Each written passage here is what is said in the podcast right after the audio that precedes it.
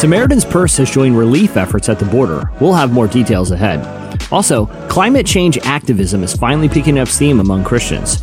And we take a look at the newly announced Emmy nominations. That's all ahead. This is Relevant Daily.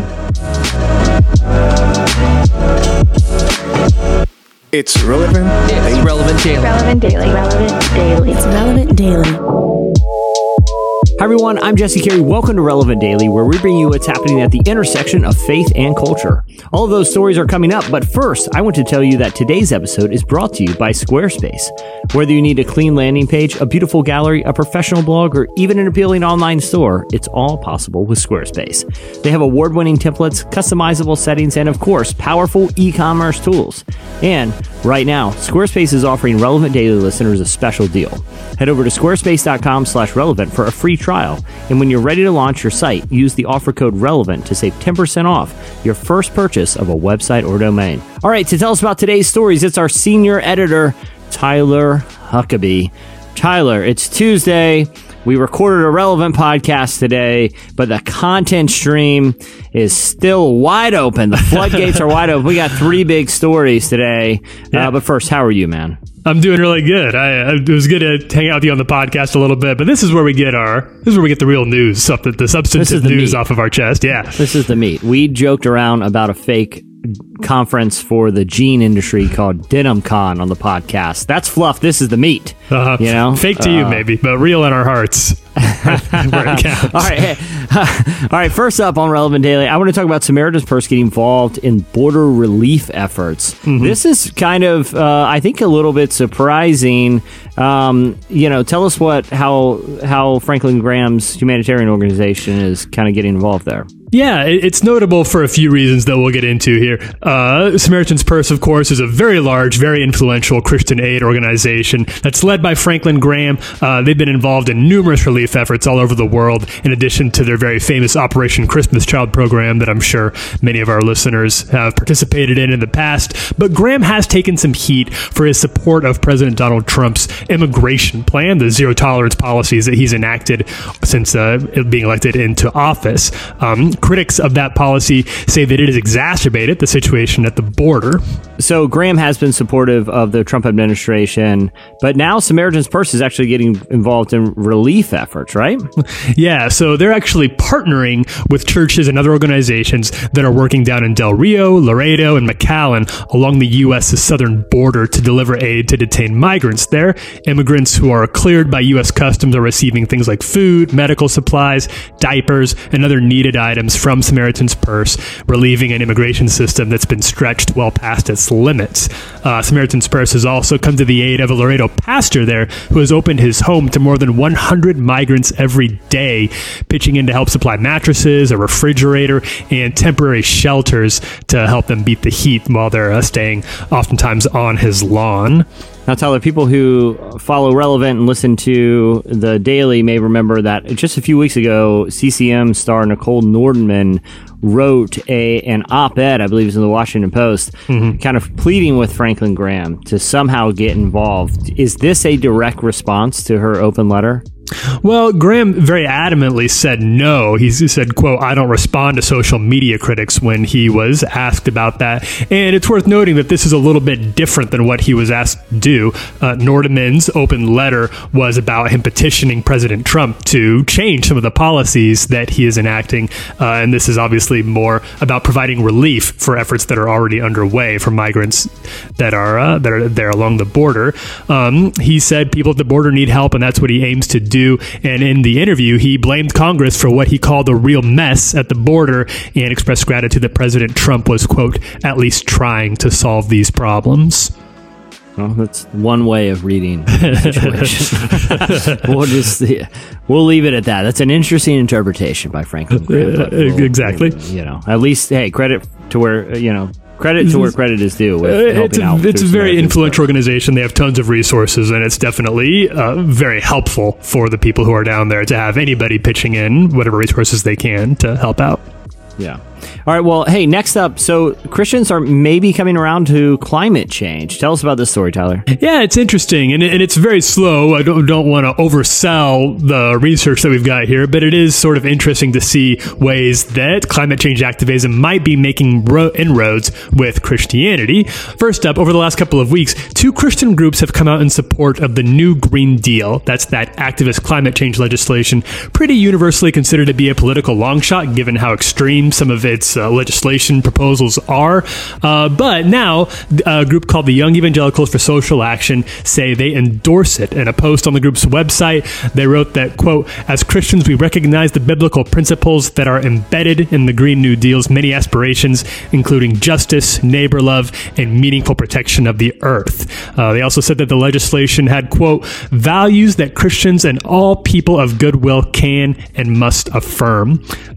They were joined by a mainline Protestant denomination, the United Church of Christ, which voted to endorse the deal as well, saying it was, quote, "what is needed to preserve and restore God's great gift of creation." Now, neither of these groups are huge in and of themselves, so this doesn't represent a major sea change, but it is notable because Christians have traditionally been, according to research, one of the least likely groups in America to support climate change legislation. Yeah, that's what makes this particularly newsworthy to me, Tyler, is that, Christians have long sort of been skeptical of climate change. Why do these groups seem to be coming around now? So you're right that Christians have been very skeptical of climate change in the past. A 2015 Pew Research study found that of all American Christian groups, white evangelicals are the least likely to believe in climate change, with only 25% saying they agree it's a real issue. That's quite a bit less than, say, black Protestants, which come in at about 53%, and Hispanic Catholics at 73%. But when you start to break down these numbers by age, you see a big shift among younger generations. Only 10% of white evangelicals 65 and up believe climate change is a serious problem that needs immediate action. But that number jumps up to 17% of those 44 and under who say otherwise. And what's particularly interesting is a study from the research for the Center for Climate Change Communication, which found that Christians can be persuaded to support legislative action on cutting emissions via different kinds of messaging than the general public can be. For example, the sort of apocalyptic suggestion that mitigating global warming could, quote, prevent destruction of most life on the planet, which sounds very gloom and doom. And it doesn't really persuade Christians. They don't seem very bothered by that, possibly because of certain theological or end times beliefs. But when you frame the battle against climate change around things like providing a better life for children and grandchildren or protecting God's creation, they're far more likely to be responsive. So certain climate change activist groups are coming around to understanding these types of messaging better, and that may represent a new era in the fight against climate change, which finds Christians to be much more supportive and partnering with these organizations to make a difference. Yeah, what's interesting there, too, is like it seems like not only does reframing it as sort of like creation care and really protecting something God designed sort of, give it some, biblical context, but it also depoliticizes it. Exactly. Like we can all agree that protecting something that God designed and wants us to care for is a good thing. All right. Finally, the Emmy nominations are in. It's hard to believe we're already marching towards award season, Tyler. Tell me about some of the notable nominations this year. Yeah, so the Emmys are coming up on September 22nd, and the nominees were announced on Tuesday. And there are some interesting things that came out of this year's Emmys. All in all, I think a pretty good crop. I mean, it's a good time for TV, so obviously it's a good time for awards as well. But there were a few snubs, I think, that we could talk about too. But okay. The headlines, HBO broke its own record with 137 nominations. Wow. In 2015, it had 126. So this is a new record that it set for itself. And of those 137 nominations, 32 were for Game of Thrones. That's a little bit surprising since I think everyone's pretty well aware that there was a mixed bag of reactions on the series finale this year. But it still came out with a commanding lead in terms of nominations. Really good list of comedies this year that were nominated for Best Comedy on Television. You've got Barry, Veep, Fleabag, The Marvelous Mrs. Maisel, The Good Place, Russian Doll, and of course the we'll call it the You Know What Creek show are all really, really good, and they're totally deserving of those awards. And then you've got those drama shows as well. You got some great drama that was nominated: Better Call Saul, Killing Eve, Succession, Pose, This Is Us, along with Bodyguard, Game of Thrones again, and that Netflix show Ozark that I don't think anybody is really watching, starring Jason Bateman, but apparently Emmy voters seem to like it, so it's getting a nod as well. Any notable omissions that you can pick out, Jesse? I mean, I don't know. I mean, there's one comedy series that I really like that I don't know if it's really award season, but I would like to see it recognized somewhere is Huge in France.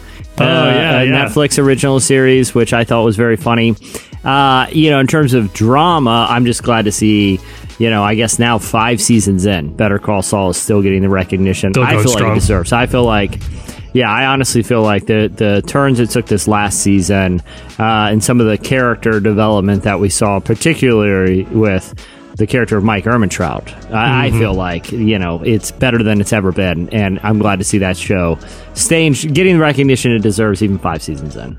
Well, that's I'm looking forward to covering the race to get an Emmy here. I think it's going to be really fun. We've got a list of all the awards posted over at the site. You can go check out the nominations there, and we'll have more coverage of that as it gets closer to Emmy time. Thanks, Tyler. In addition to all the Emmy coverage, be sure to check out everything else that we talked about today. We've got more info. You can read the letter that Nicole Nordeman wrote to Franklin Graham that we referenced earlier. You can read more about these stories and everything else. Remember, it's at relevantmagazine.com. And be sure to follow us on social media, Twitter, Facebook, Instagram. Subscribe to the other podcasts. The second season of Unedited is getting ready to release. And also, get the print magazine. Issue 100 is out now.